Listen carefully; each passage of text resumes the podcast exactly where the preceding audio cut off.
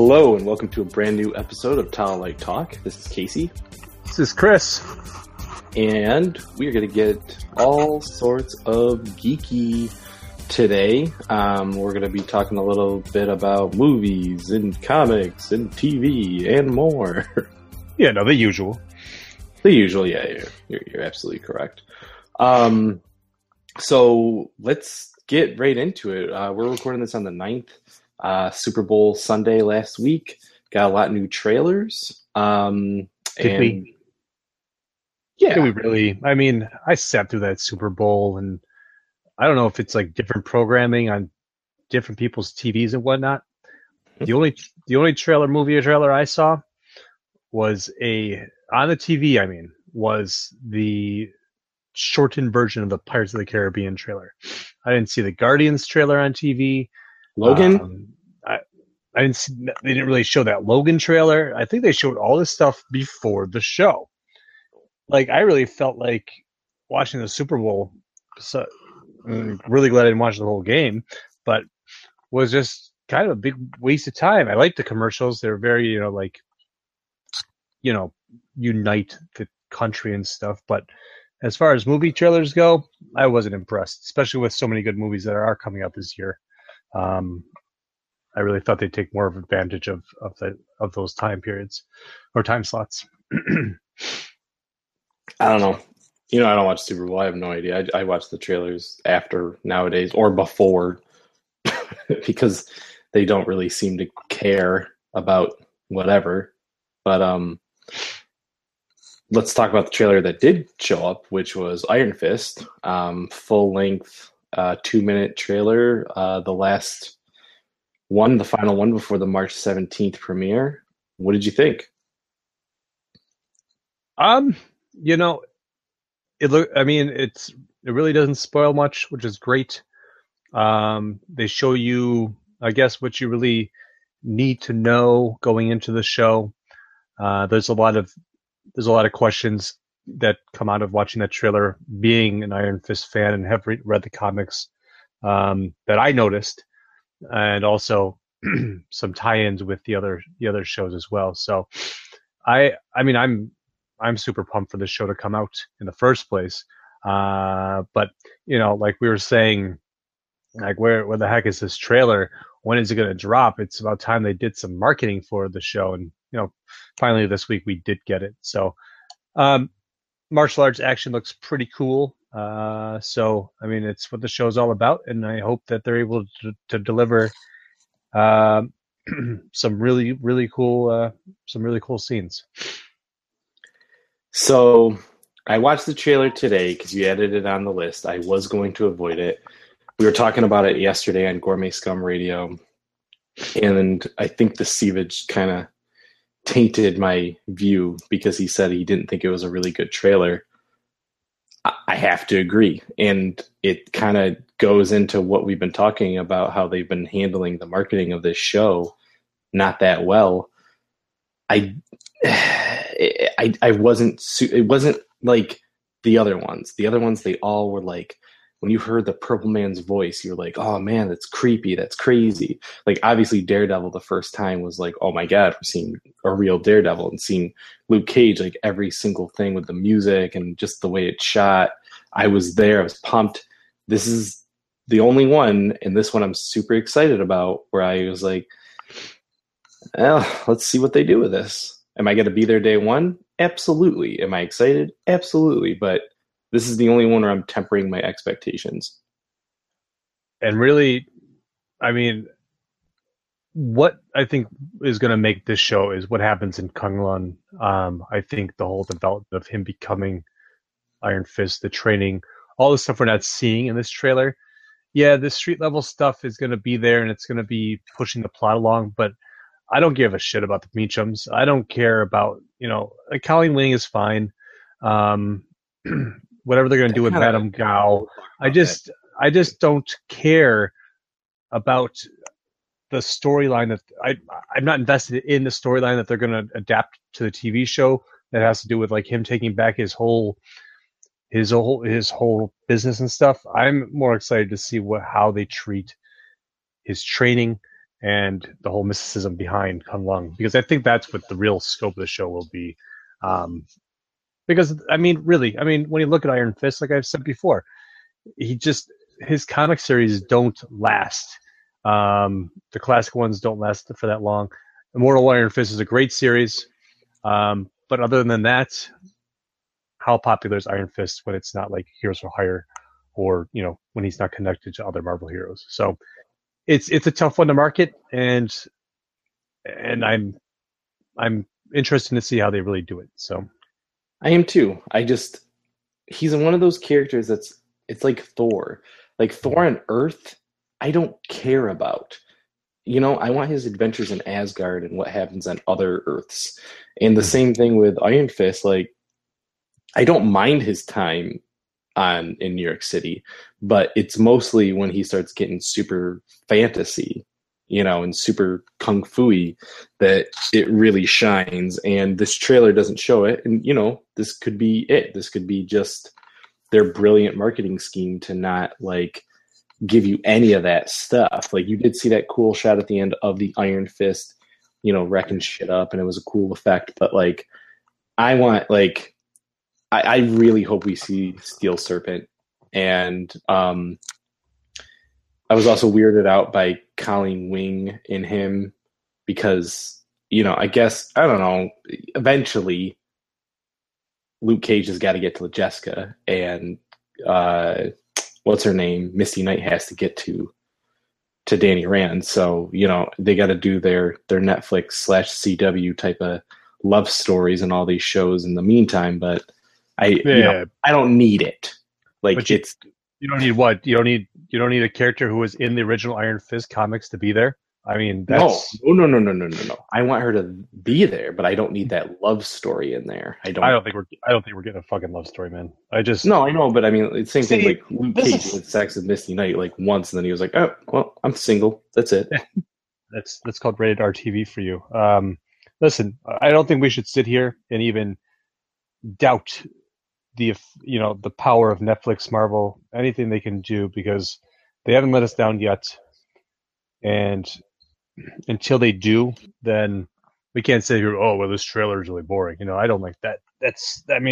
People have their opinions, but you know what?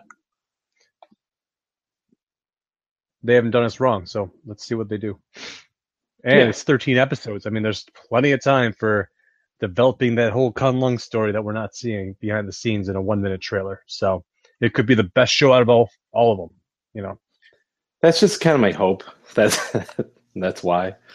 But all right, another trailer that popped up recently. Well, actually, I'll go to the other trailer that popped up before this in Super Bowl was Stranger Things season 2 teaser.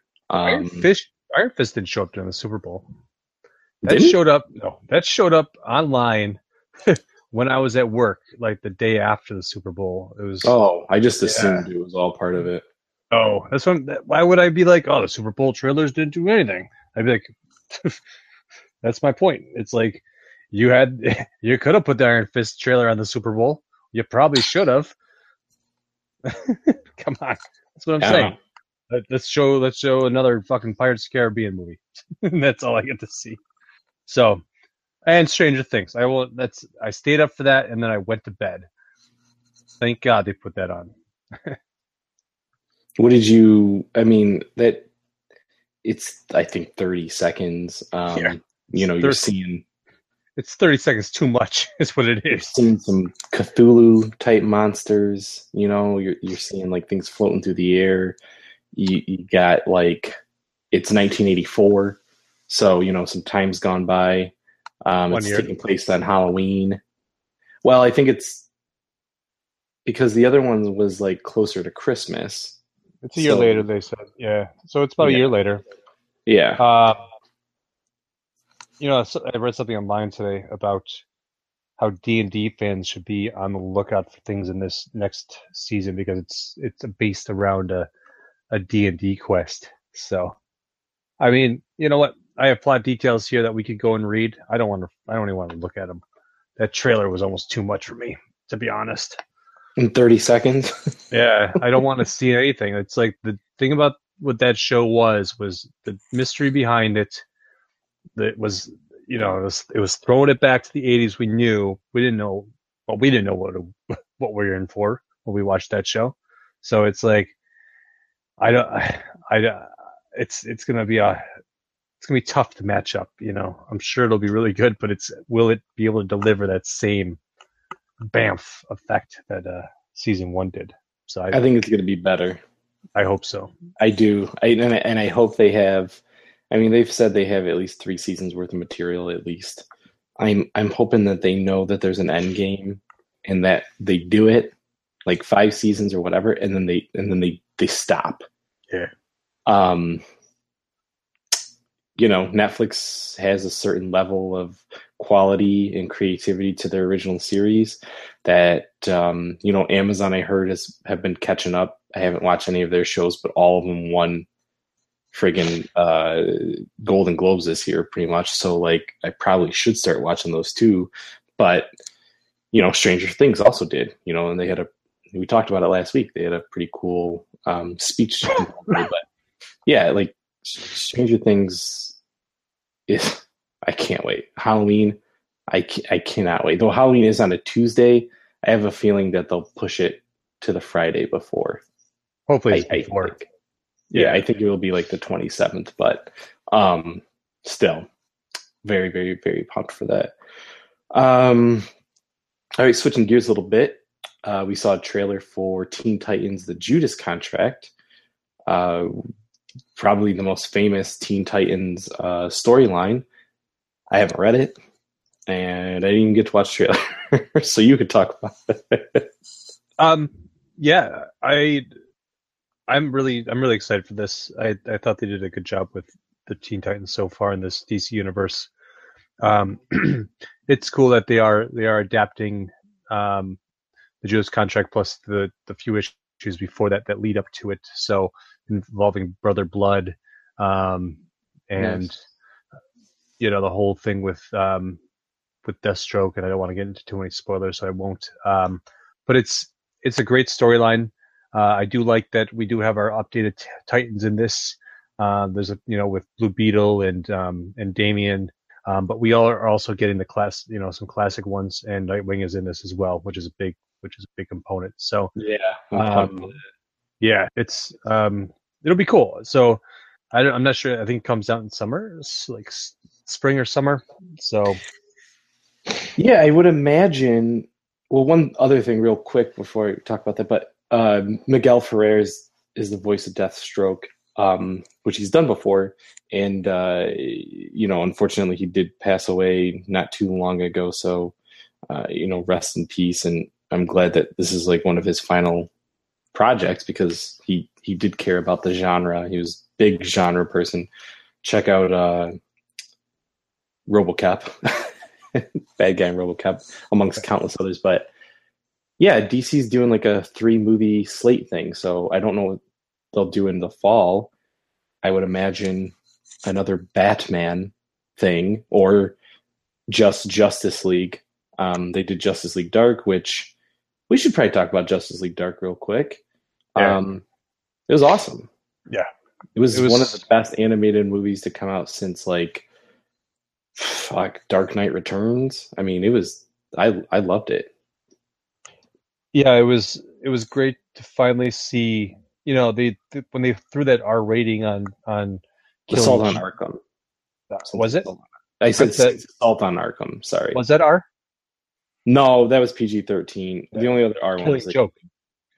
That's what I was gonna say. Since the Killing, when they're like, boom, we're gonna put a rated R on Killing Joke, and it was kind of a big deal, because I was excited to see like more mature content in these. They were already mature content in these animated movies. Yeah. Of course, the Killing Joke kind of, you know, was a disappointment. So this, you know, it was definitely more mature, and I think that it was at the right level for these characters, and it was just really stellar across the board. Great dynamics. They treated all the characters really well, you know, and the twist, like when I was like, oh, Felix Faust is the bad guy in this, and I was like, oh, they actually like they used him as a red herring. So it was cool because I was kind of like, this is like predictable, and then it wasn't. So it was. I will say that these movies don't ever really feel rated R. You know what I mean? Like, there's not like it's the language. Like, the language. It's definitely. I don't even think they said fuck. I think they just said shite. There was from Constantine. You know what I mean? It's not like you. It's not like an anime. No, where people are like literally getting like cut in half and stuff. It's never like so far. Even with The Killing Joke, I feel like it didn't go as far as you'd expect. So yeah, there's more blood, but at the same time, it's not like people like think about it. In Assault on Arkham, Harley has sex with Deathstroke, and that was Deadshot, and that was PG-13. Yeah, sex. This is just though. Like. You know what I mean?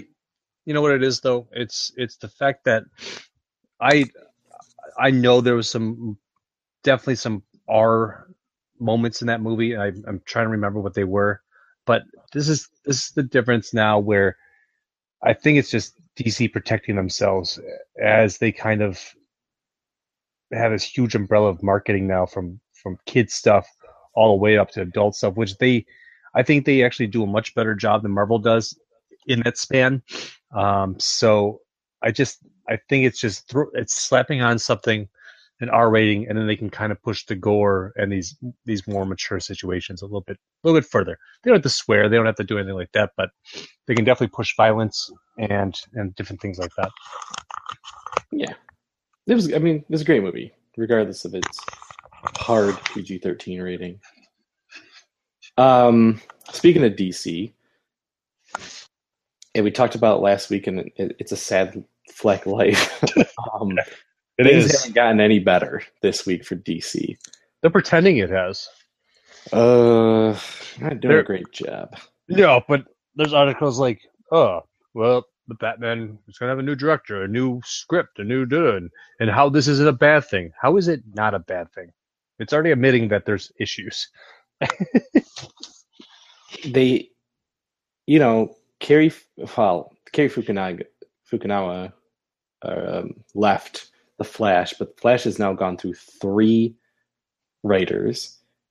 It will go probably to another writer and director for sure.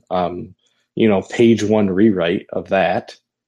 So then there's that, and then, you know, Ben Affleck, like. What he said was, you know, I've got a lot of responsibility being a director and the actor and the writer. And for that, I'll understand why he stepped down as a director. I mean, I can only imagine how hard it would be to suit up and then also direct yourself when you're in that huge, you know, beast of a rubber suit.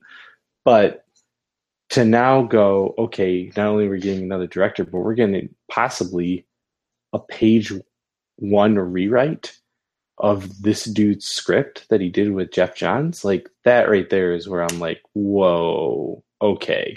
And they're supposed to hit this 2019 release, which still makes sense. You know, takes a while to shoot a movie and they haven't even finished a script yet, but no, that's not true. I just, this just popped up. According to Variety, the script for the Batman has already been completed and was actually turned in earlier this month. He says that Ben Affleck, top brass at Warner Brothers, including the president and chief content officer, are very happy with the script. Blah, blah, blah. Yeah. Okay, well, then they just put out the fires that everybody has been fanning today, yep. Including us. This just hit around 6:30 today on Twitter. Okay. Well, you know, cool, but still, it as it stands, there are some directors who can come in and shoot a script, but a lot of other directors would come in and want to put their stamp on it. So I've heard that Matt Reeves is the top front runner. You know, he's wrapped up War of the Planet of the Apes. He's been doing a really good job over at Fox. You know, and maybe they just threw that name out there because they want to throw it out there, or whatever. But I like him as a director, at least for those Apes movies. I don't know how well he would do with this, but I have confidence in him. But I would have picked like Stephen S. DeKnight if he wasn't doing Pacific Rim. Threw him on there. Regardless, the fact remains is that thanks, Chris. They definitely need to get their shit together because, you know, we hear that Wonder Woman is rocky. Of course, we're going to hear that Justice League is also probably rocky. And, you know, now the Batman is really not off to a good start. Flash is off to no start. The only one that seems to be doing okay that we haven't heard anything from is Aquaman, but you know, only time will tell. We'll hear soon enough how bad that is. I'm sure they will. I did see something funny on Twitter that Rotten Tomatoes has given the Lego Batman movie, which opens up tomorrow, fresh rating, and how the theory of people, you know, saying that Rotten Tomatoes hates Warner Brothers is clearly wrong because the Lego Batman's getting rave reviews. Yeah, it's all a conspiracy. I'm sure of it. So are all those fanboys. Bob, dirty fanboys. No. I mean, it's just it's like you just can't admit yourself, you know. I can, and I love DC. But I'll admit, it's garbage. Let's move on to another piece of depressing news. Not DC related, but this is... So I've had some time to think about this. I actually now have come around to the idea that this is not... It's not bad news. And it, in fact, could be good news. Paramount has pulled the plug on the latest... Friday the 13th film. The 13th film in the franchise is supposed to start shooting in a couple weeks, actually. Script's done. Brian Bertino shooting it, who did The Strangers. Brad Fuller from Platinum Dunes, which is Michael Bay's production company, producing it. And coming out October 13th. So 13-13-13 was supposed to be the 13th film. Huge thing. And it got canceled. And I was pissed. And I'm sure you were too. Pissed. Yeah. I know you're a Friday the 13th fan. But the good news is that means that next year, 2018, the films moved from Paramount to New Line. New Line had the franchise for a long time. New Line, I guarantee you anything will make that movie. They'll do it because New Line, it's owned by Warner Brothers, but New Line with Bob Shea, Freddie's over at New Line, and they know their franchises. They'll pump that movie out. The other thing is that 2000, I think it's 19 or 20 is the 40th anniversary of the original film. So I could see them getting the rights next year, so 2018, either waiting till 2020 to put out a 40th anniversary, so 13th movie, 40th anniversary on Friday the 13th. They could wait to do that. My hope is that they put one out on 2019 and another one on 2020 because it's a Jason movie. It should cost less than $10 million. Go back to the fucking 80s and like that's it. It's one of the easiest franchises to keep alive because you don't have like same thing with Halloween, and we're going to talk about that in a minute. It's not rocket science. It's the easiest thing in the world to do it. But what do you think about all this Friday the 13th rigmarole? If what you're saying happens, and I'm all about that. Yeah, I mean, get it out of a big movie company like Paramount's hands. Give it back to you know, like you said, even if New Line is owned by Warner Brothers, it still doesn't matter because New Line is known for putting out, you know, quality horror, quality thrillers.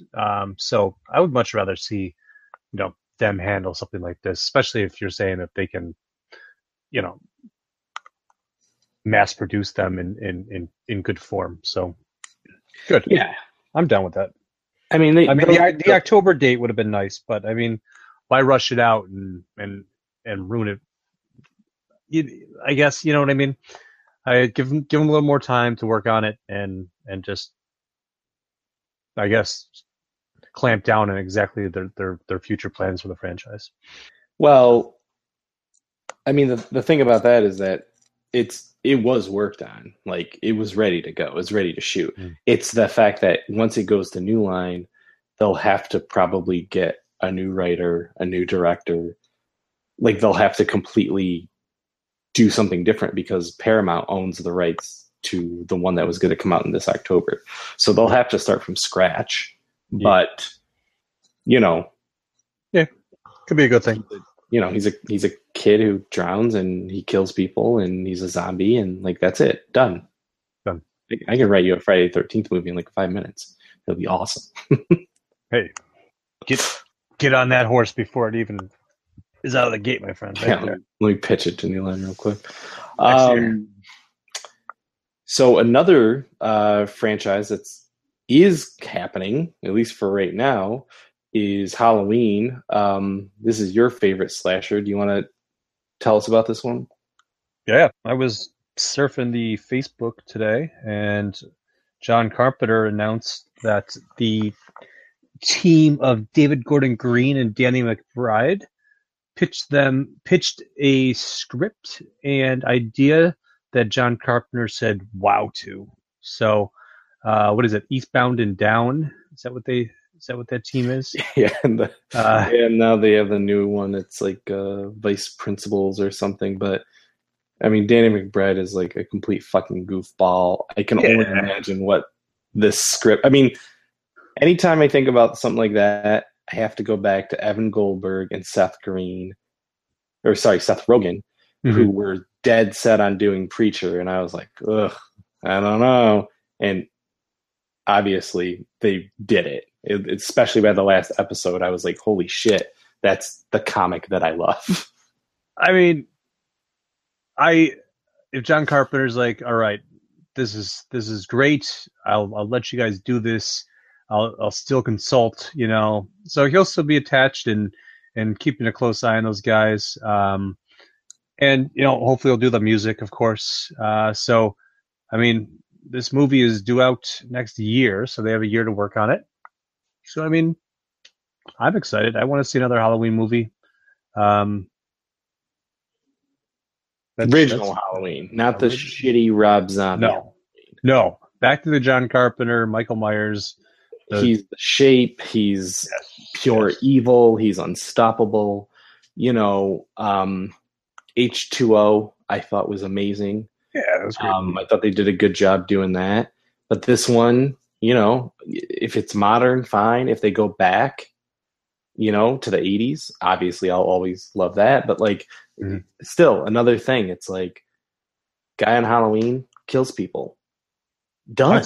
Hunts his family down. That's it. That's it. Oh, he's got another cousin? Gotta kill that kid. That's it. Kill that other family member again. You know what I mean? So, the writing team behind it and directing team behind it, like, if they blew away John Carpenter, I'm really curious because he's pretty, you know, dickish about how he handles his properties. And he's, you know, he hates most people who try to adapt, you know, his movies over. So, yeah, I wish you'd been more of a dick about Escape from L.A. Wow, he directed that. Yeah, it's good. But he's probably drinking heavily during the 90s. Yeah, he's he teamed up with Blumhouse, and Blumhouse lately has been killing it with their movies. Don't Breathe from last year is like my fucking favorite horror movie last year. So, and Blumhouse consistently puts out. They just put out Split, And like that movie was number one for 3 weeks in a row. So, you know, whatever, like they know how to make movies. They did The Purge. I mean, like they know how to make movies for nothing and make millions of dollars off of it. So insane. Put a dude in a shitty Shatner mask.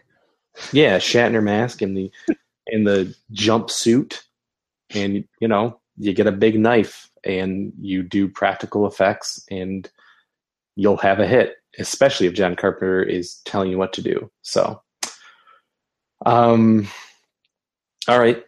Switching gears a little bit to TV.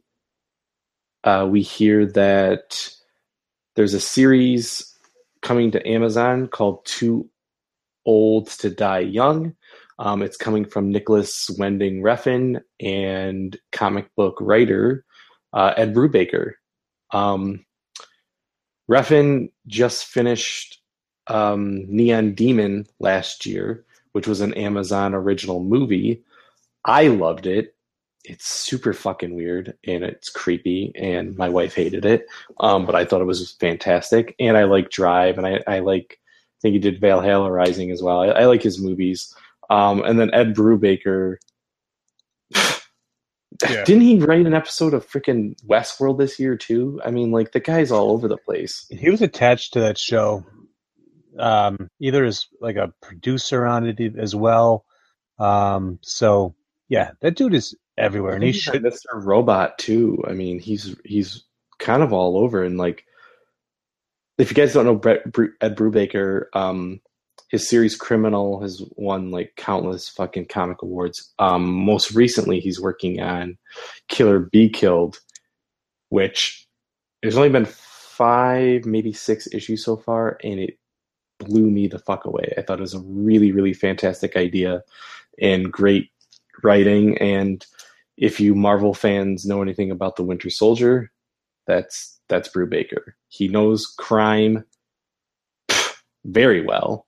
And one thing that's really cool about him, and there's some other writers that do it too, but I really like his, is that on every one of his comics, he does write to the fans, and he tells them what he's reading, watching, playing video games, like at the movies. Like he tells you, and like how, oh, hey, if you catch this part in my comic, you would get it from this movie that I saw in this scene and stuff like that. And just...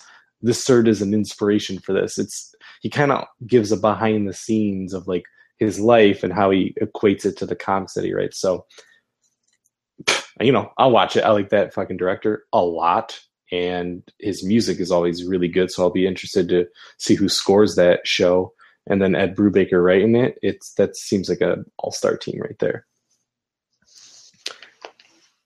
Also staying with television news, this is probably the best news I saw this week. Sorry, Stranger Things, but... yeah. This is insane. So, Adi Shankar, who did that Power Rangers reboot recently, he also was the producer on Dirty Laundry, the Punisher thing with Thomas Jane, and the Dredd movie, the most recent one that was fucking amazing with Carl Urban. He said he has been working with Netflix to bring a Castlevania R-rated cartoon to Netflix. And you wrote here, I didn't read this, but so Warren Ellis, is he writing it? Mm-hmm. Because I knew that he also was collaborating with one of the guys from Adventure Time. So maybe all of them are kind of contributing there, because Warren Ellis is also attached to another big property that I just saw recently too. But anywho, besides that, Castlevania, you know, those games I grew up with on the Nintendo, the Belmont family, and then obviously when you went to PlayStation and you got Symphony of the Night with Alucard and all that, and one of the greatest goddamn video games of all time. One of the first action role-playing games ever made. I can't wait to see what they do with Castlevania. Says that the show will be an adaptation of Castlevania 3, Dracula's Curse. Yeah, that's good. Yeah, very much. This is very much Castlevania done in the vein of Game of Thrones. Yep, pretty awesome. So, yeah, that guy has very over-the-top, violent sensibilities. Mm-hmm. So, I mean, he also did a Dread cartoon, and I can't remember who he teamed up with for the animation on that, but that was good. Actually, I did watch that. That was like a mini series, and he just produced it and put it out on his own, and it was good. If you're a Dread fan, check out that stuff too. But yeah, that Adi Shankar is like, I don't know if he's just like a self-made billionaire or something that he gives all these money to these properties, but he kind of like bought into all these movies, and now he's a mega producer.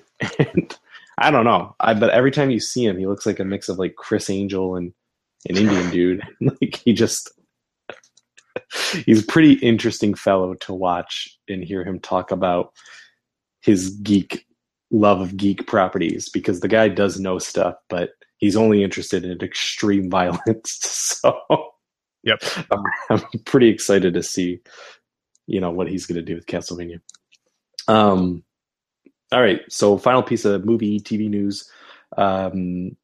Kevin Smith, after getting defeated with his Clerks 3 script and Mallrats 2 movies, and also pitched it out to a bunch of TV shows. Nobody gave a shit. TV stations, nobody cared. He's decided he's going to do a Jay and Silent Bob reboot. The duo, kind of in the vein of Jay and Silent Bob Strike Back, the duo will be going to Hollywood to see where the Chronic and Blunt Man movie is getting rebooted, and they go to, Stop It or whatever, mm-hmm. As his commentary on all the reboots and requels and all that stuff that have been happening in Hollywood. What are your thoughts on this? Sure. I mean, if this is all you got left, that's fine.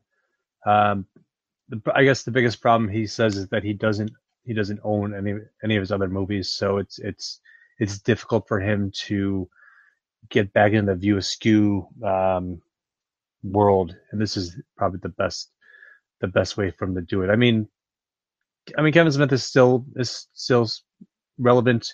He's been directing the DC shows, and I guess it is time for him to do something of his get back into that world and kind of just play around in his own sandbox a little bit more, and then maybe realize that he shouldn't be doing that anymore. I don't know.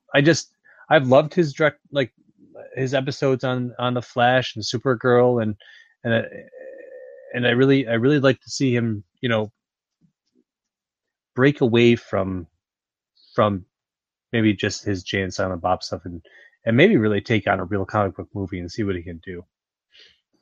Yeah, it was the same thing. Like, Mallrats is one of my favorite comedies of all time. And when I heard about Mallrats 2, I was like, I don't need it. It's just, he always has to go back to that well. And every time that he's done it, like the Clerks cartoon failed.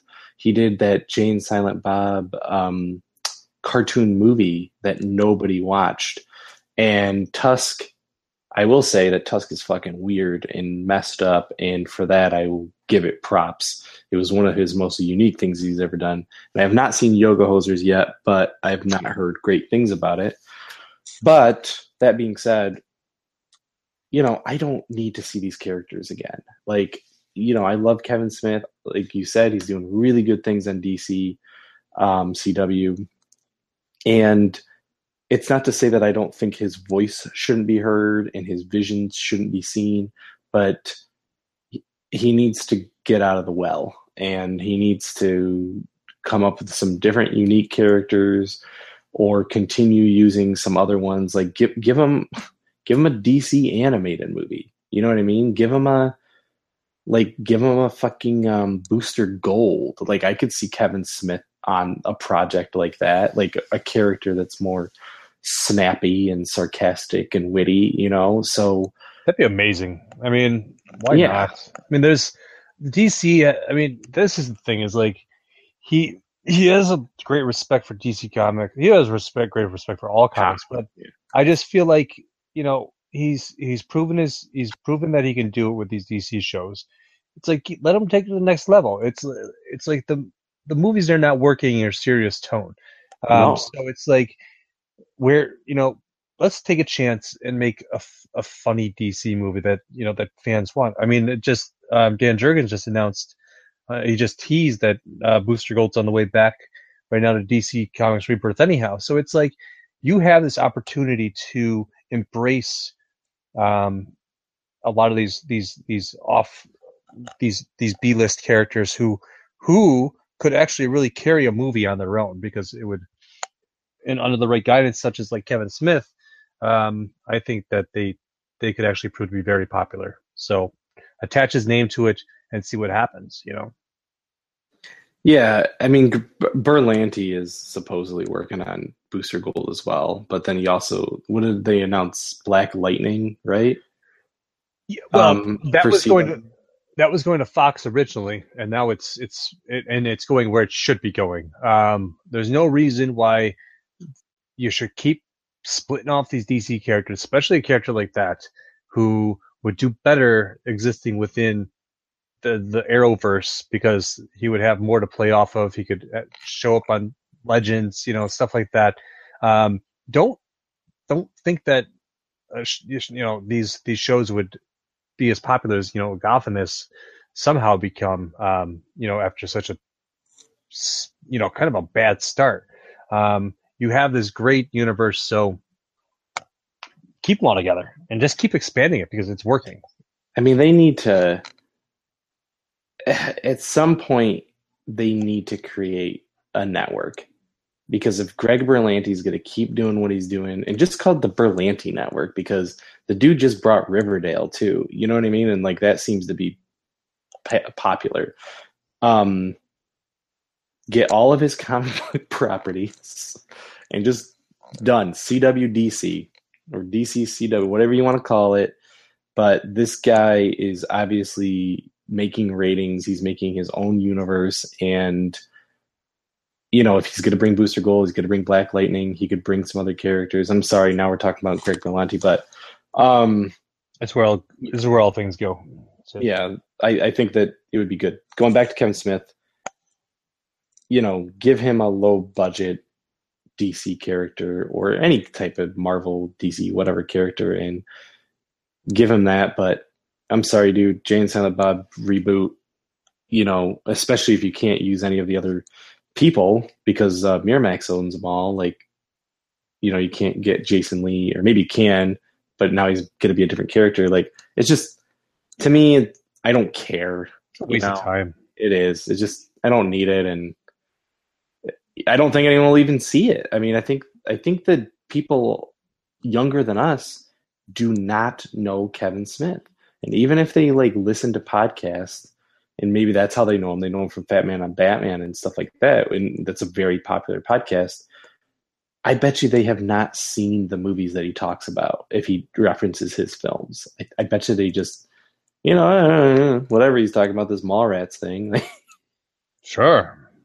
Yeah. I mean, he's a niche in that sense. He's definitely in the pop culture zeitgeist, but I just don't think enough people would really give a shit to see Jay and Silent Bob go to the big screen. And the movie would have to cost $0, and it would have to be released in a weird time. And I don't know. I couldn't see it. And it wouldn't even go wide. You know, it's just. This is like a direct to VOD type of thing, man, because it's like, I'm sorry. Even like, I'm selective about the movies I go to see at theaters. Because you kind of have to be now. Would I pay $17 to see Jay and Silent Bob in the theaters these days? No, I wouldn't. I'd wait till that shit was on TV, or, you know, it was. I'd buy the Blu-ray or whatever, but yeah. Yeah, because I would have to complete my Kevin Smith collection. But, you know, that's like, that's about it. I mean, would I be excited to see it in the theater? No. So that says it right there. I mean, we were fans of his movies. So yeah, it's a tough world we live in. Right. Well, let's get back to nothing. Let's go on break. Let's get back to that breaking. Let's get back to that. All right. See you soon. There the bugger is. She's a big one, ain't she? Oi! Over 20 points of articulation, great sculpting, and look at the paint job on her. We've been looking all over for this one. Let's get them in our sights and end this hunt now. All right. Steady now. Got him! It's the pursuit of plastic. Listen to the podcast from the creators of Don'tForgetAtowel.com. Geek out about toy news, hunting, and histories on your favorite collectibles.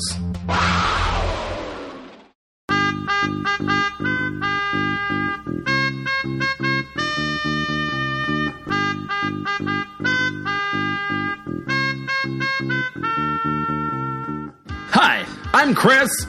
And I'm Casey from Gourmet Scum Radio. We're true cousins talking about geeky pop culture stuff. You a fan of television, music, and movies of the 80s? Well, we are too. Do you like being transported to galaxies far, far away and the threat of troglodytes that go boom in the night? Well, we're gonna geek out about it. Have you ever scared yourself listening to ska music while reading a comic book and sipping on a Tasty Jones soda? Then this is the podcast for you! Gourmet Scum Radio is here to tickle your holes and make you believe in dynamite explosions once again. Make sure to check us out on Stitcher and iTunes. And follow us on Facebook and Twitter and check out our website at don'tforgetatowel.com. You won't regret it! All right, we're back after that commercial. We don't have one now? I think so, yeah. We at least Pursuit of Plastic. Pursuit of Plastic and Gourmet Scum. Check them out. Hope you enjoyed them. I think we should make up some more fake commercials. We should. So you heard it here first. We're going to do a bunch of fake commercials. Maybe next weekend. All right. Comic news. Before we get into this, I heard a rumor, and now I can't find it, that, I don't even know if it's a rumor, that Marvel plans on going back again to more number ones. And I can't find the news. I heard it on Collider Heroes, but they were saying how, like, I don't know, other characters who've been gone are going to come back. Like, that's, like, the whole thing. And, like, you know, people are expecting maybe, possibly, they'll announce Fantastic Four with a new creative writing team. I don't know, but that's just what I heard. That's most likely going to happen. I mean, it's not, you know what it is? It's just the next Marvel Now initiative. What it'll be is just like the last one. All new, all different. So, super new, super different. Well, no, listen. What they're going to do is they're just going to say we're going to have 8 new titles, and then they're going to say these jumping on points like they always do, and they're not going to renumber some of the comics. They'll just say number. They'll put 1 jumping on, you know, as they always do. But it's like it'll be like Daredevil issue 16, but it's really issue 1. New arc starts here, but then they'll bring in like Fantastic Four with a new series and. Like Luke Cage has a new series coming out, you know, that kind of the same shit they've been doing for years now. So, I mean, it's status quo when it comes to Marvel. It's status quo when it comes to comics. Yeah. From the big two. Yeah. Nobody else is doing this bullshit. You know, it's not like Spawn has rebooted himself 8,000 times or Savage Dragon, God damn it. And also, I don't know, we did mention this. Still, happy 25th anniversary to Image. Entire year. And since we're talking about comics, happy 100th anniversary of Jack Kirby, the king of all comics. The reason that the reason you and I exist, other than Star Wars. Damn straight. That man. And it's probably why Star Wars exists. It wouldn't fucking surprise me, that and Kurosawa, but yes. Anywho, let's get back into the news here. Valiant announces Rapture, written by Matt Kint and Cafu. Yeah, that's the artist. Okay. I said the same thing. Apparently, whatever. Keep talking. I'll give you some reference to him. Some reference points here. So yeah, with the my favorite character teamed up with Shadow Man, who I also love, and a Lord of the Rings style epic adventure. Yeah.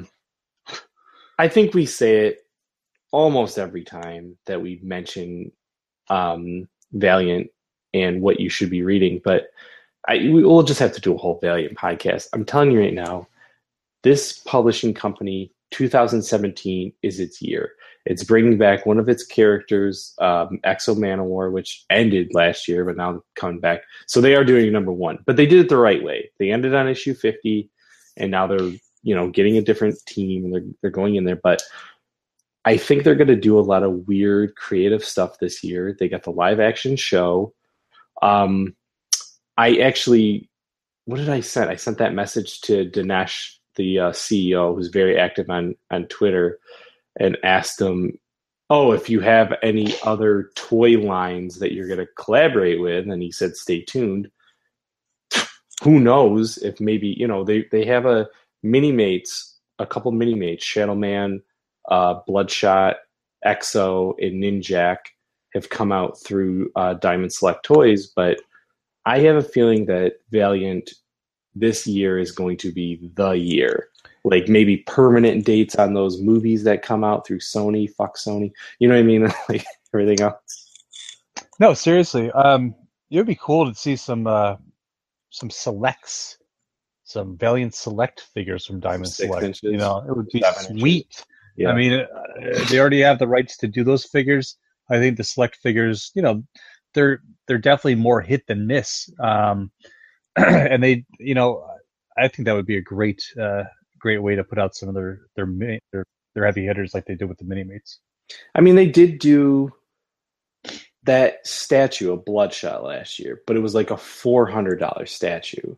And they also did that other Bloodshot mini vinyl that I have, which was also expensive. We're talking like collector-friendly action figures that we could be like, I got a whole shelf of fucking awesome Valiant characters. Well, you know what, though? You and I will.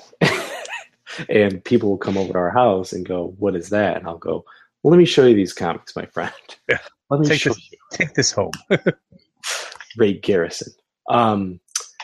So, yeah, this series, this Rapture series sounds insane. Pretty insane. When in Ninjak, Shadow Man got reintroduced. I can't remember what the arc was.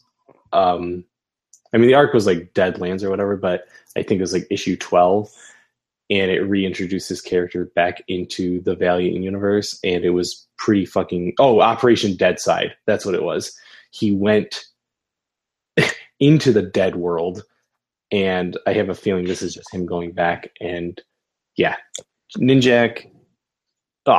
I'm excited as hell for this. So, anyway, okay. Why don't you lead us into the next story? All right. I can do the next two if you want. Let's start with. There's an announcement again for a new Star Wars crossover within the comics. This one's gonna be called Screaming Citadel. It'll be a 5-part series. So last one was Vader Down, which crossed over the Star Wars. The main storyline by Jason Aaron with Kieran Gillen's his Darth Vader series. So that was one of the most popular series of last year. Just so you know, according to Diamond, it was one of the most bought comics of 2016. I mean, and there's no doubt why. I mean, it was the first real crossover within these new Star Wars comics by Marvel. So. Here we are, 2017. Here's what's up next. Now that we have the Dr. Aphra comic by Gillian, I've only read the first issue. I got to catch up on the other two, but I like where it's going. I do like that character. I love the two droids and that crazy Wookiee. So I think that's a really neat dynamic within the comics, because it is something new outside of our normal main collection of characters. So yeah, I mean, these are all original characters, every one of them. So it's, and they're all, I guess, anti-hero, you know, maybe is the best term, except for really those droids are not. BT and 000. Yeah, they're just, you know, they're murder droids. I mean, they're torture droids. I mean, like, those two droids freaking kill me. Like, they're why aren't they in Galaxy of the Heroes with their droid teams? That's, I don't know. Where are these? Where are the comic book characters in that game? That's all I want to say.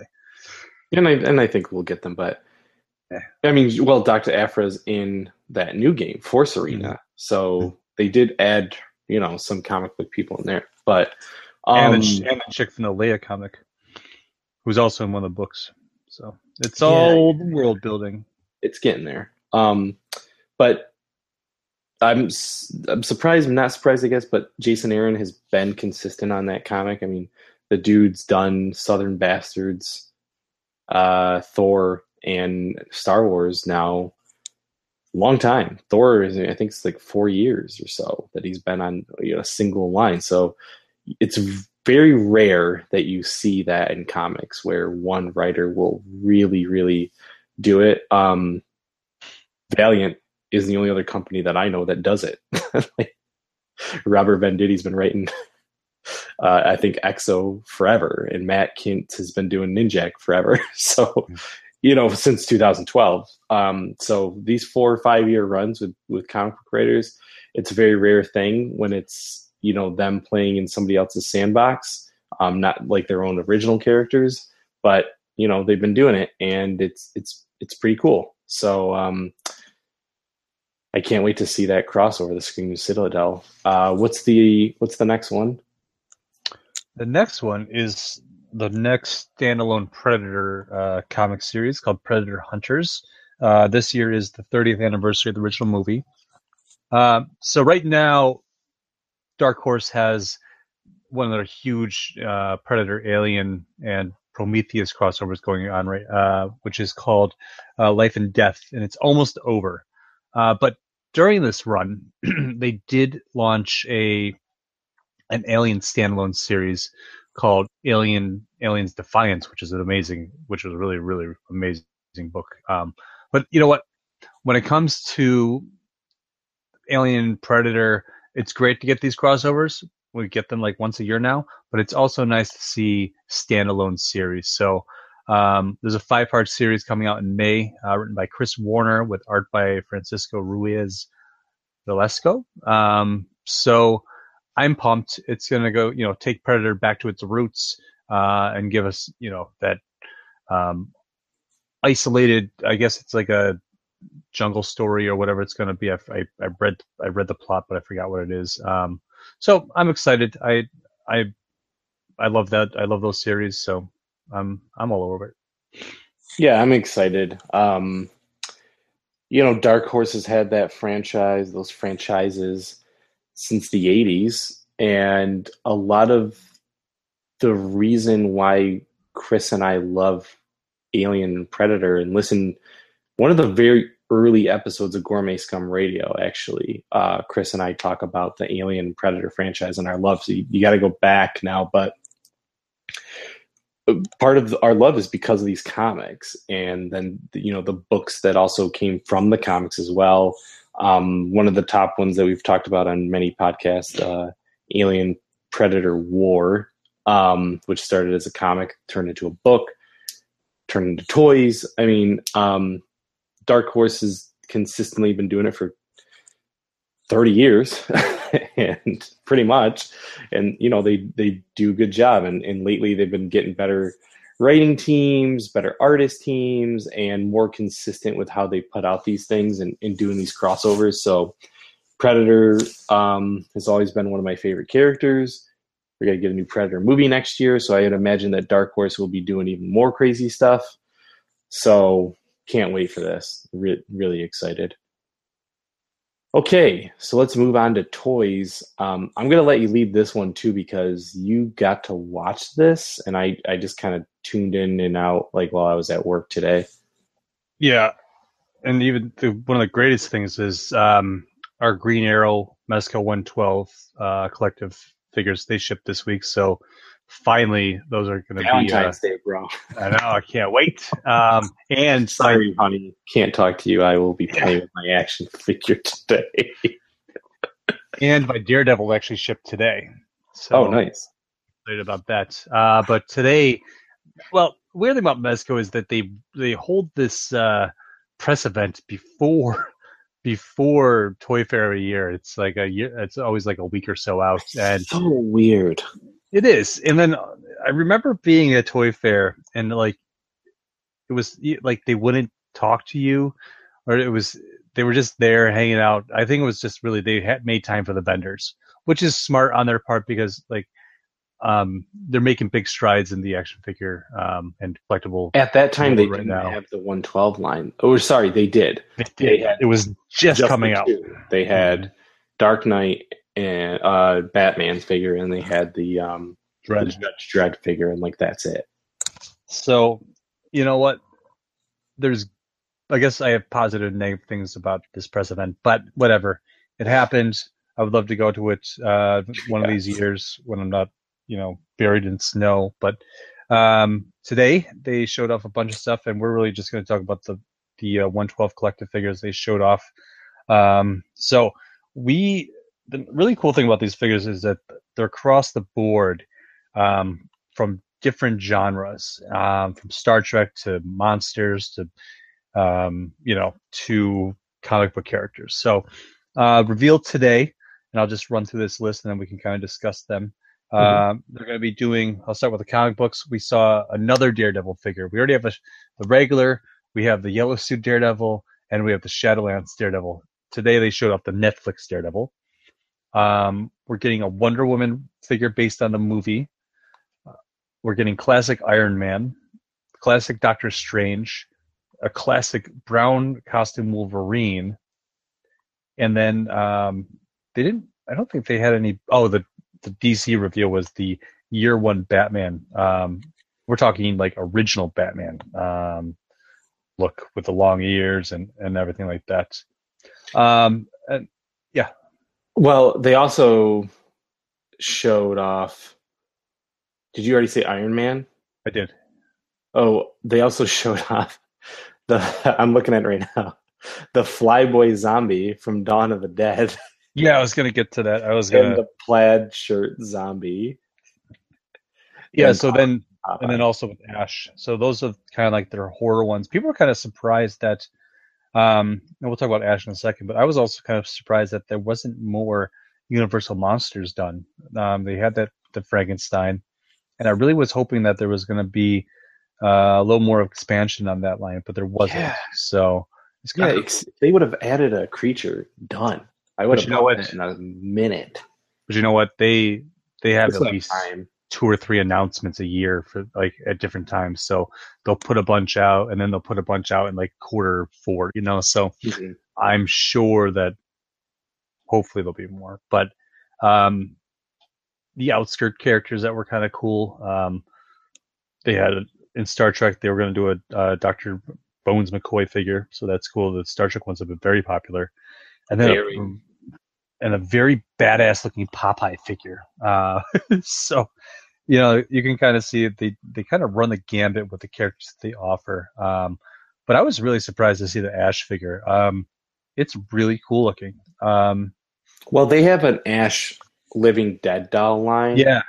So, that it doesn't surprise me, though. I do hope they release a bloody variant, because it's the Evil Dead 2 Dead by Dawn figure. Mm-hmm. And like that toy needs to be covered in blood. Yeah. Like that's him. So I'm sure that they'll do. And like, that's the other thing that they have been doing since the beginning, is that they've been doing previews exclusives and their own exclusives, which will be variants of all these guys. Right. So like you might get like a classic Wonder Woman costume. You might get like a movie Doctor Strange or like blue, yellow Wolverine. So it's amazing, like the number of like the line is very popular that they can actually put out 4 Daredevils and still sell them. You know, it's really shocking. That actually kind of is like annoying to me. It is, because it's only annoying to me because I would buy all 4 of those Daredevils and put them on the shelf if I could afford it, but I can't. They're so Deadpool. Oh yeah, I mean we just announced the Deadpool and the Deathstroke and the Joker recently. Within the last 6 months. Yeah, we knew they were coming. Joker's already sold out. Joker sold out in a week. Yeah, of course it did. It sold out faster than any other one I've seen. Classic Joker. Deathstroke is sold out on Entertainment Earth. We got ours, but it's on the Mezco site still, but it's sold out on Entertainment Earth, which means they're really being. I was a little bit worried we weren't going to get our Green Arrow because it kept saying back ordered, and I was, you know, with the problems we had getting the Dark Knight Returns one, but it worked out in the end. So yeah, I'm shocked that we're getting that because my Space Ghost is also due out this month, and I just got an announcement from Entertainment Earth that my Stranger Things pop figure is coming, but I haven't heard anything about my Space Ghost, so I'm worried that it's going to get canceled because also Mezco really hasn't said anything either about that figure. I know Stranger Things are hitting, and I went out and I actually bought the set from a company, but they also give you the chases, so you pay a little bit more. But I was like, I got to get those chases because they're going to be worth money. Yeah, so. They will be. Okay, sticking with toys. NECA is releasing 30th anniversary Predator figures. They've had the Predator line now for a long time. They got it from McFarlane. I think they're on 16. They've had it since at least 2008, so almost 10 years now. Yeah, it's been a while. It's definitely been a while. But so they announced these 30th anniversary figures, and at first I was like, "Oh, okay, cool. This is great." And you look closer at the figures; they're the exact same sculpts of like the ones that they put out for the original Predator. You know, that was probably like 6 years ago now.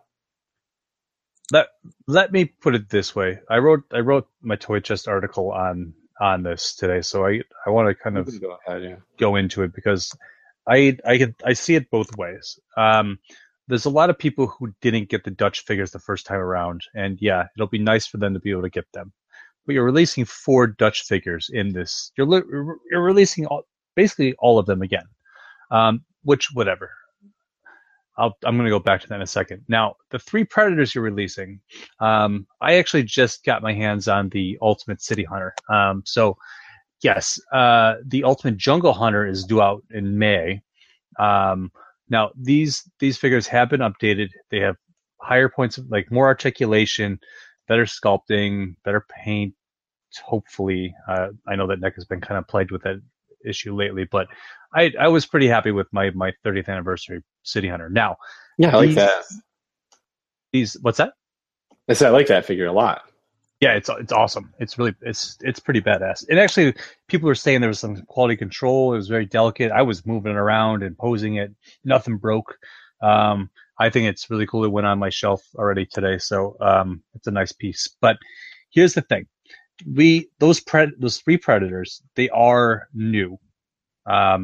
From the demon to that crazy mask and the Jungle Hunter without mask. Mm-hmm. Now, I can appreciate the Predators in this series. Fine, they are new. They're new body types, new better articulation, whatever. Cool. Now, going back to this Dutch thing, fine, whatever. Release a couple. Do you need to release 4 of them? No. You need to come out of the gate with a Dylan figure, a Jesse Ventura figure, whatever you the Native American guy, Whatever you want to do, Billy, yeah. Whatever you got to do to kind of like put new life into this, because people have been begging for more of the Commandos. I mean, come on. Yep. You have an Apollo Creed figure. You made it for the Rocky line. You have the face of Carl Weathers. And you can't give us a Dylan figure? We're like, you don't have the rights to it. Yeah, I don't get it. I really don't. And I mean, these were the comments online today. I mean, it's like some people are happy, most are not happy, because they're just like, it's bullshit. It is. You had the opportunity to really do something, and you're playing the re-release game. Yeah, you've upped the ante with the body types. Yes, we all appreciate that. It's, a lot of the people stop bitching about that. The articulation, fine, but give us some variation. I mean, you were able to make these Kenner aliens. Like those must have cost a good amount of money, because those are all new sculpts. So what do you like? I don't understand. They also announced. Remember last week or 2 weeks ago, they announced the huge announcement, and it was Blade Runner 2049 figures, and it was like, who the fuck cares? No one's seen the movie. I don't need necessarily a Harrison Ford 6-inch figure, you know what I mean? And definitely not a Ryan Gosling 6-inch figure. Like, there's nothing that they could do of a human being that I want to see in a movie that I've never seen before. I'm sorry. Like, if you announce it after the movie and the movie made like $100 million its first weekend, blah, blah, blah, great. I would, maybe be excited, but like NECA so far, and this is sad because we have talked ad nauseum about how much we love NECA, and we did a whole NECA podcast pretty much. Like, we love NECA, but 2017, they haven't really been doing it. So, we do have more big-ass turtles to look forward to this year from them, and maybe we'll see something at Toy Fair that really blows our asses off, but so far, meh. Yeah, it's tough, man. I mean, it's like, would have been one thing for you to be like, we have the Blade Runner license. We can go and make, because I would buy the shit out of like a Roy Batty figure and the original like Deckard figure and even like and the what's her name? Yeah, Daryl Hannah. I mean, I know those designs. Like, I know you don't like the movie. I love that movie, and it's like, it's just I love the look of the movie and the characters, because it is like it's very like not Shadowrun. Shadowrun, like, I love that shit. And it's like, yes, maybe Blade Runner 2049 is going to be an awesome movie, but like you said, I mean, this is a big announcement coming tomorrow. It's because you jumped all over the license. I mean, whatever. I'm sure that they probably will have the rights to do the other stuff, and I hope they do. And, some of their diecast stuff, like the vehicles, it's cool to see, like, I don't buy them, but I mean, it is a cool series, so it'll be cool to maybe see like a flying car and that. But I don't know. Yeah, it's tough for me to get excited when this is how you're treating things. Speaking of things not to get excited about, why don't you talk to us about the next one? Oh God, another thing that we've talked to almost nauseam about is our love of Hasbro. I mean, our unlove of Hasbro. As my collecting habits mature, I should say, that's a good word for it. Hasbro just pisses me off. I mean, it's like, as they just continue to put out subpar figures and mass produce garbage, then they come out and it's like, hey, not only are we gonna, make shitty figures, but we're also gonna put out brand new series of shitty figures that are basically, statues. Now, the 40th anniversary is a big thing. And I know that, we'll get re-releases of Black Series figures. We'll get but Hasbro is missing a chance here to like go back, reproduce some reproduce the original Kenner figure. Like do something unique like that. Don't throw new figures that don't even go into my current collection that don't match up. Go and make like 5-point articulation replica figures of like the original ones. Go and do that early birth thing. Like do something unique. Don't I don't know. So hold on. Just let me just make sure I got this right. Do something unique, like recreate figures from the 70s. Right. And don't come out with new figures. Yeah. That's what unique is to you. That I would actually like be like, oh wow, this was actually a really cool idea. And instead they decide to make these little mini statues that don't even do anything. Like these metal statues. I mean, how good did the Disney Store titanium figures do? Nothing. They're marked down to $10 eventually, and people like scalping them, and all of a sudden had garbage. Sorry, it just really makes me angry. What it makes me even more angry are these Black Series centerpiece figures that are going to be retailing for $50. Now, when Hasbro did the Unleashed series back in, I don't know, what was it, the early 2000s, and they're fucking amazing. Those are awesome. Have them all right behind you. Exactly. I mean, if people could see us, they could see them, and how much love I have for those kind of figures. Now you're just going to throw some lights into them and mark them up to $50. I mean, come on, man. I'll go buy a Bandai figure for $50 and actually be happy with it because it can move. Yep. Yeah. But seriously, 5 points of articulation. Classic Greedo figure, you know, come on, it's simple. Classic Vader with the telescoping fucking lightsaber. Yeah, exactly. That's true, right? Wouldn't that be kind of cool to like, and do the classic packaging? And I would be excited about that. Of course, I would, and I would keep them, and I'd probably not open them, and I'd be all like, whoa. And keep the price good for that though. Keep it at like $7. Like, don't go above $7. So that's what I'm saying here. These 40th anniversary Black Series titanium figures, the 4-inch ones, $16 a piece. They don't do anything. Centerpiece figures, 6-inch with a base and lights, $50. DST needs to get the rights to these. They're producing better quality statues for like $29. Yeah, you don't have a light, but I don't care. I'll put a light in it myself. If I had, I don't need a light. That battery's gonna die within a fucking month anyhow. Useless. Let's move away. Talk about this one. This is good. Yeah, this is a good way to go out. Yeah, Mythic Legions.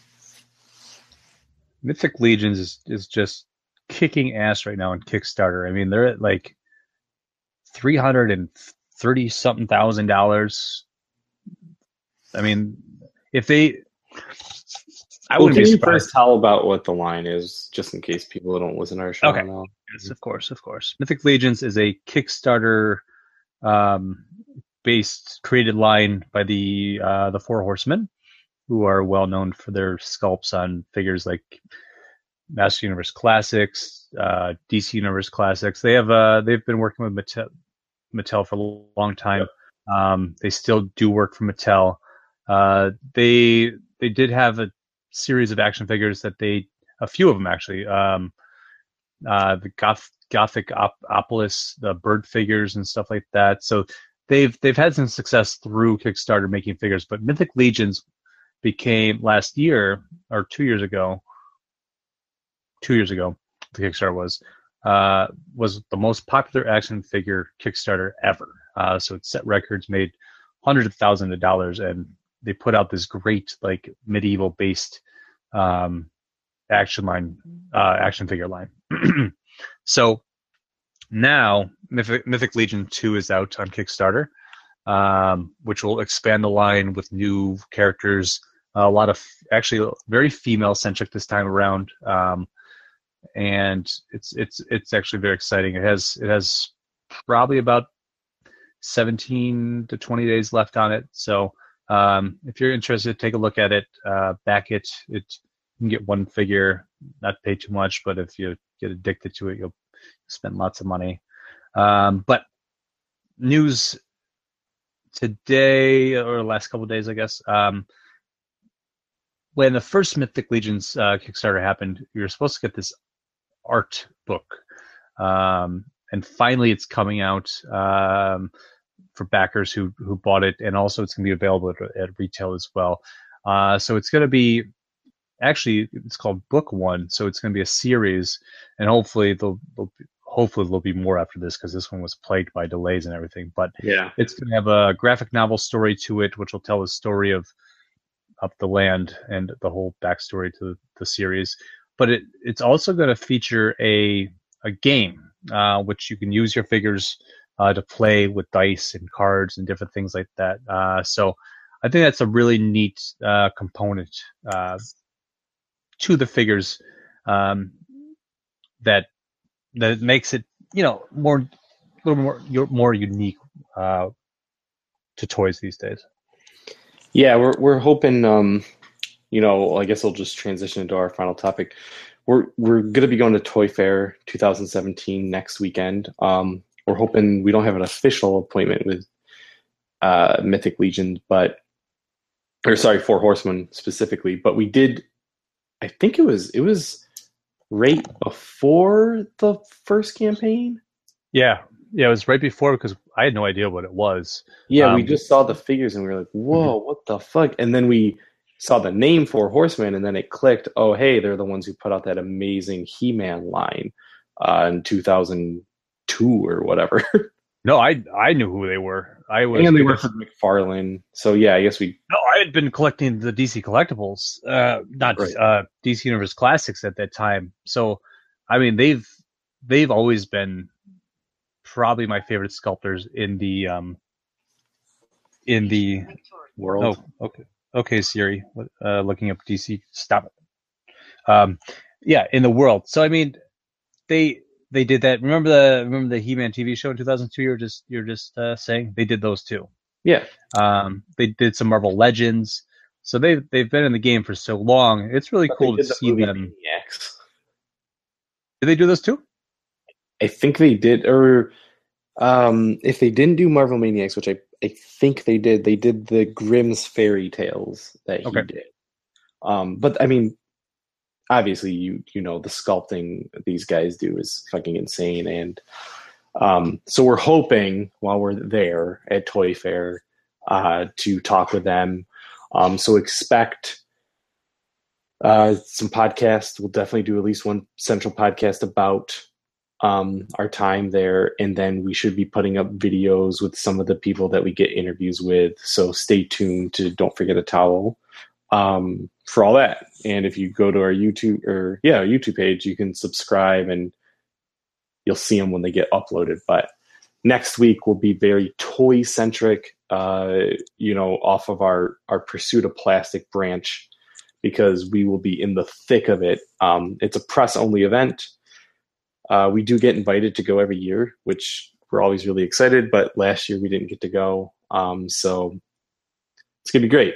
We're going to tag team it, and we have a lot of cool interviews lined up while we're there. We're probably not going to sleep a lot. We need to sleep. Yeah, I know. It's going to be nonstop. So it's going to be fun. It's a good reveal. I mean, it's one of the rare things where, like, you're there for one reason only, and it's toys. And, we get to talk about board games a little bit. Not really video games, now that I think about it, right? PAX is like 2 weeks later. Well, it's not really about that. You'll see, like, Skylanders there. Like, it'll be more like companies that that'll bring their interactive toys with interactive. Yes, exactly. But anywho, so if you're a fan of toys and you like the toy section you just heard, and you want to hear more about what's going to be coming out literally for the next year, because the stuff that they reveal at Toy Fair you know, is pretty much the entire year. Like, they might show you a little bit more at San Diego Comic-Con and then a little bit more at New York Comic-Con, but those are mostly rehashes of what you see at Toy Fair.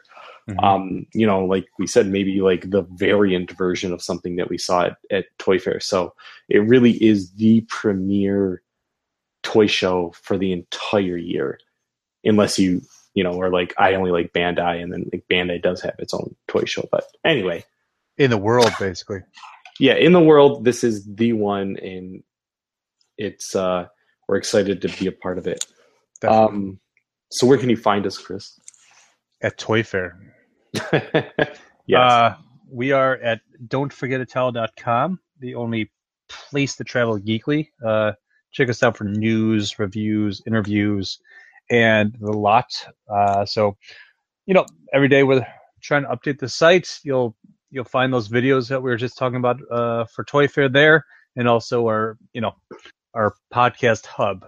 You can also find us on social media, at Facebook at Don't Forget Towel 1, Twitter and Instagram, DFATOWEL, DFAT Towel. And where can you find us on the sound waves? Yeah, if you're the airwaves. Airwaves. You're an Android user, you can check us out on Stitcher. If you are an Apple user, check us out on iTunes. And if you check us out on iTunes, like, subscribe, rate us, review us, share us. And if you have any feedback, absolutely, reach out to us via social media or at don'tforgetatowel1@gmail.com. And if you have any questions for us about Toy Fair and you want to reach out to us, or if you're going to Toy Fair, check us out on social media and talk to us. We'll be happy to give you a high five. High fives all around. Yeah. So thank you for tuning in. And this is Casey telling you to please go and support your local toy makers, the Mythic Legion, the Four Horsemen Studios on Kickstarter. And this is Chris signing off.